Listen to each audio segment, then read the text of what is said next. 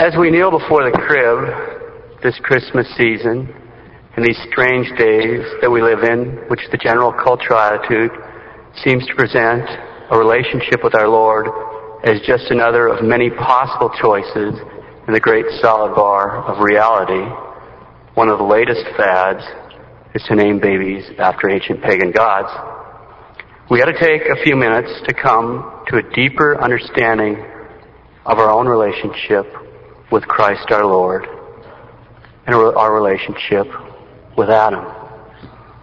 We'll start by reviewing some fundamental truths about our Lord, two basic concepts of nature and person, and how they apply to our Lord.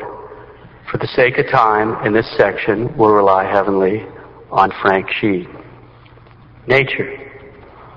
Imagine we're staying in a cabin in the woods, and late at night, we hear a strange noise, and we wonder, what is that? Is it a mountain lion? Is it a grizzly bear? What is it? When we ask the question, what was that?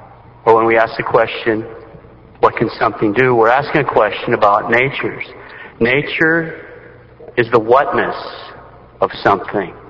Fish have fish nature. They swim and breathe water. Birds have bird nature. They have feathers. They lay eggs.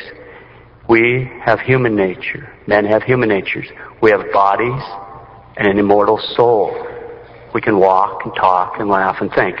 In ordinary language, nature answers the question, what is it or what can it do? Person. Now imagine we're staying in that cabin and we hear a knock on the door. Now when we hear that, we don't go, what was that? Was that a coyote? Was that a grizzly bear? We don't ask what was that. We say, who's there? Why? Because we already know what nature we're dealing with. We're dealing with someone with a human nature. When we ask the question who, we're asking a question about persons. Nature determines what something is and what it can do, but person, that's who's knocking. That's who's actually doing this particular thing, okay? Let's take another example. What are we? Well, we've all got human nature. But we're all different persons, aren't we? Who am I? Father Phil Wolf. Although the abilities of a particular thing are determined by its nature, for example, I can speak, I can talk, I can think. My nature doesn't talk. My nature doesn't preach. My nature doesn't think. I do. A person does all those things. I'm talking. My nature isn't talking. You're listening. Your nature isn't listening. You're sitting. Your nature isn't sitting. You're breathing. Your nature isn't breathing, okay? So speaking, thinking, laughing, talking, all these are things that are possible because we have a human nature, but our nature doesn't do any of these things. We do. A person does those. So nature tells us, what is it? What can it do? A person tells us, who is it? Who's actually doing it, okay? So, with each one of us, there's one who and one what. In other words, there's one person, a human person. Who's preaching? Father Wolf. One nature. What kind of nature? He's human nature. Okay. What is he? He's human. Who is he? Father Wolf. All right. That's how it works. Now, in keeping in mind that our nature tells us what is it and what can it do, and person tells us who is it, who's doing it. Today, let's take a look at our Lord and ask ourselves 4 questions. First, what is he? Second, what can he do? Third, who is he? And fourth, who's actually doing it? So, what is he? What can he do?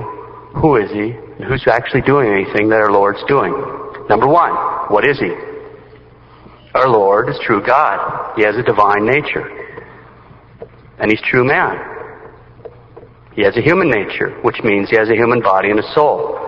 Our Lord has 2 distinct natures. So if we asked our Lord, what are you? He could honestly say, I am a man. He also could honestly say, I am God. He has 2 distinct natures, 2 whatnesses.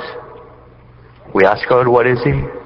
He's true God, and he's true man. 2 distinct natures. Question 2, who is he?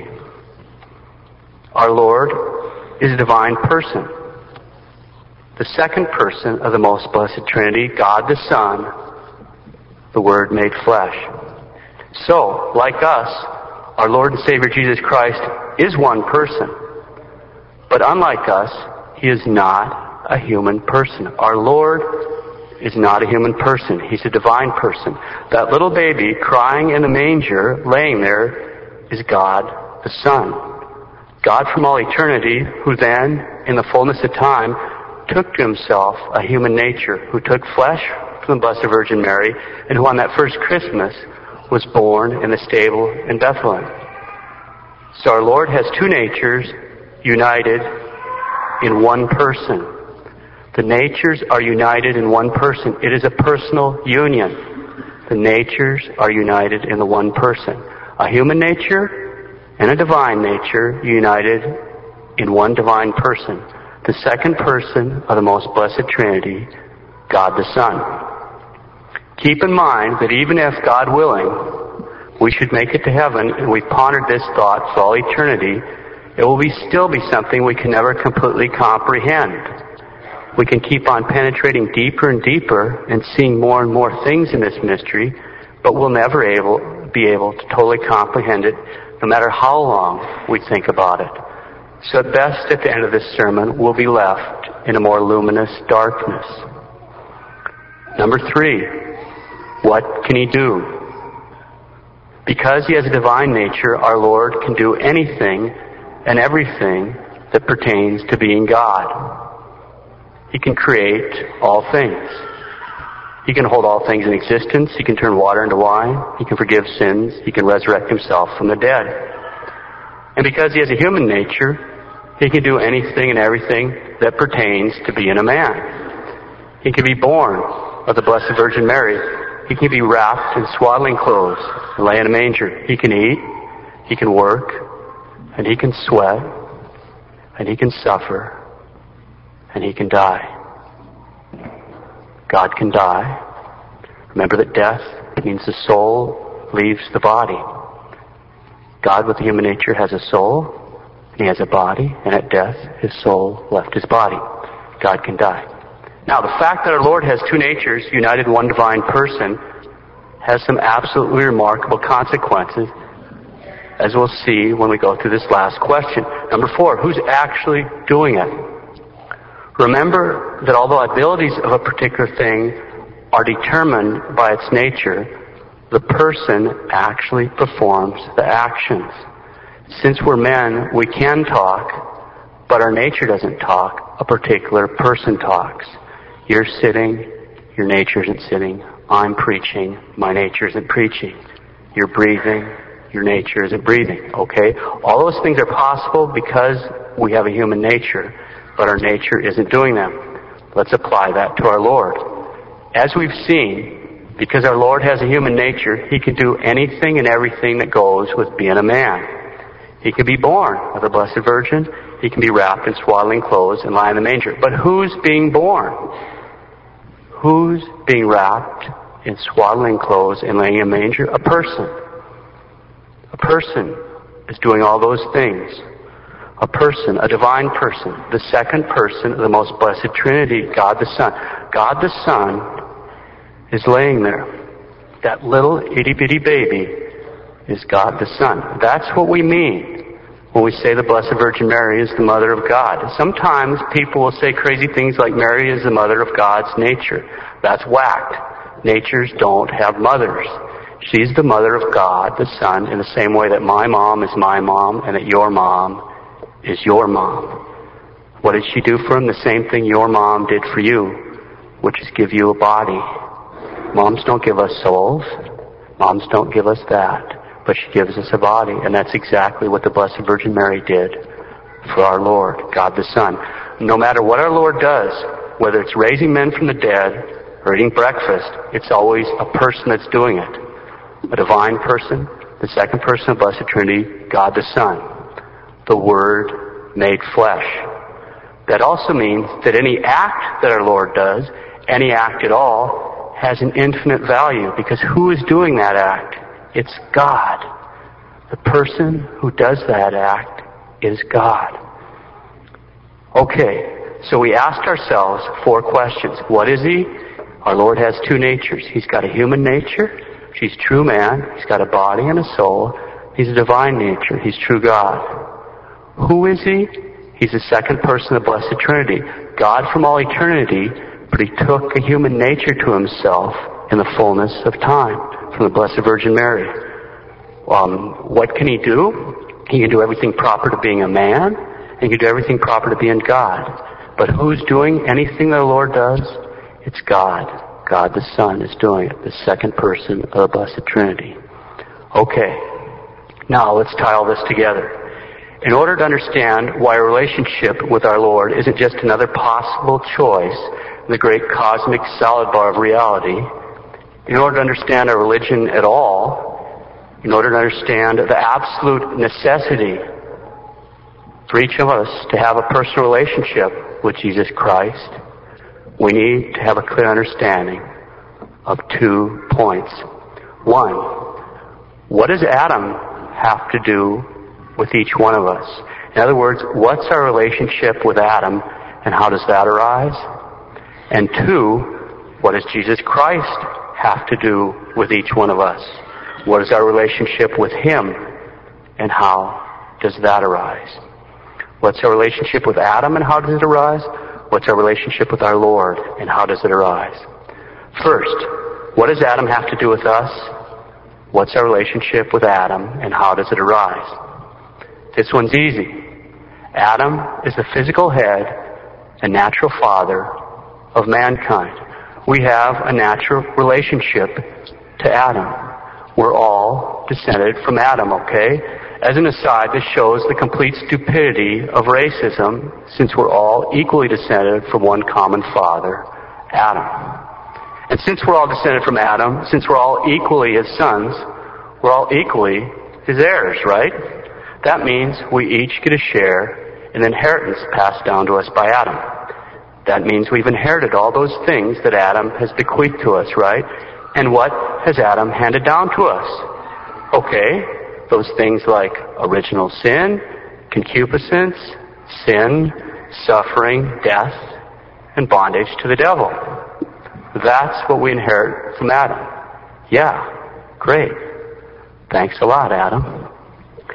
So, we have a natural relationship with Adam. He's the physical head of mankind. He was our representative before God, our ambassador on the behalf of mankind before God, and he blew it. On behalf of mankind, he declared war. Naturally speaking, we're his heirs and fellow citizens, and so that's why Scripture says, by nature we are born children of wrath. That is what we got from Adam. Second question, what does Christ have to do with us? What's our relationship with Christ, and how does that arise? Now that we've spent some time pondering the who's and what's of our Lord, we should have a clear understanding of the answer to this question. We should have a clear understanding of what it means when we say he's not a human person. He's a divine person, the second person, the most blessed Trinity, and he's got two natures. He's true God and true man. So now we can easily see what Christ has to do with us. On the one hand, because Christ is God. The God in whose image and likeness we were all created. The God who made all things out of nothing. Who's holding all things in being. Holding everything above the surface of nothingness, so to speak. Keeping everything from collapsing back into nothingness. This God who constantly pours down into us existence. He knows even our most secret thoughts and desires. All the secrets of our hearts, because he's actually holding those in existence. Even our sins he holds in existence. He's giving our most secret thoughts being. Because he's God, it's easy to see that relationship. We have a relationship with him of existence. He's actually holding each one of us in all our thoughts, words, and deeds in existence, right? And because he's man, he can do anything and everything that goes with being man, but any act our Lord does, any act at all, has an infinite value. Since the person who's doing it is God. Now step back from that for a minute and imagine a man coming to you. He's just been sentenced to a very painful death But he's given the opportunity for one appeal, and he's asking you for advice. He wants to know, what lawyer should I hire? He's got a number of choices. One of the defense lawyers is very experienced and has never lost a case, and none of the rest have ever won a case. What are you going to advise him? It's a no-brainer, right? It's the same problem for each one of us. Thanks to Adam, we've all been sentenced to death. Without grace, that means eternal death too. But now, since the incarnation, Jesus Christ is available. He's available to represent us, and he's the perfect man. He's one of us. But unlike us, he's never offended God. He is God. Every act he does has infinite value. And in his most important act, he came to redeem us in order that we might receive adoptions as the sons of God, as St. Paul points out in today's epistle. He came specifically to untangle the mess we're in as a result of Adam's sin. Now here's the problem. Listen carefully. This is the problem. As men, as descendants of Adam, we all have a natural relationship to him. We fell and supernaturally died in Adam insofar as we're united to him. We're united to him as our representative, whether we like it or not, just by the mere fact that we've been conceived. And there's not a thing we can do about that. We accept, of course, the Blessed Virgin. There's not a thing we can do about it. We're united to Adam as our representative, whether we like it or not. And just as we fell from grace and became children of wrath because of our union with Adam, so also union with Christ restores us to grace and makes us adopted sons of God. Let's hear that again. Just as we fell from grace and became children of wrath because of our union with Adam, union with Christ restores us to grace and makes us the adopted sons of God. Union with Christ restores us to grace and makes us the adopted sons of God. We're naturally united to Adam, whether we like it or not. We can't help that. But we have to be supernaturally united to Christ to be restored and get the dignity of the adopted sons of God. Here are the same points expressed by the infallible teaching of the Church in Canon 3 of the Decree on Original Sin from the Council of Trent. Quote, if anyone asserts that the sin of Adam, which is transmitted to all men by propagation, and is in each man as his own, is taken away either by the powers of human nature or by any other remedy besides the merit of the one mediator, our Lord Jesus Christ, who hath reconciled us to God in his own blood, let him be anathema. For there is no other name under heaven given to men whereby we must be saved. Close quote, the infallible teaching of the Catholic Church. If anyone asserts that the sin of Adam is taken away by any other remedy besides the merit of our Lord and Savior Christ, let him be anathema, which means let him be excommunicated. Just as we all fell from grace and became children of wrath because of our union with Adam, union with Christ, and only union with Christ, restores us to grace and makes us adopted sons of God. As a Carmelite master of the interior life wrote, quote, we shall belong to Christ, or we shall not have supernatural life. We shall be sons with the Word incarnate in the bosom of the Holy Trinity, or we shall be excluded from the kingdom of heaven. Close quote. Now our Lord desires the salvation of all men. That's why he came on his mission of mercy.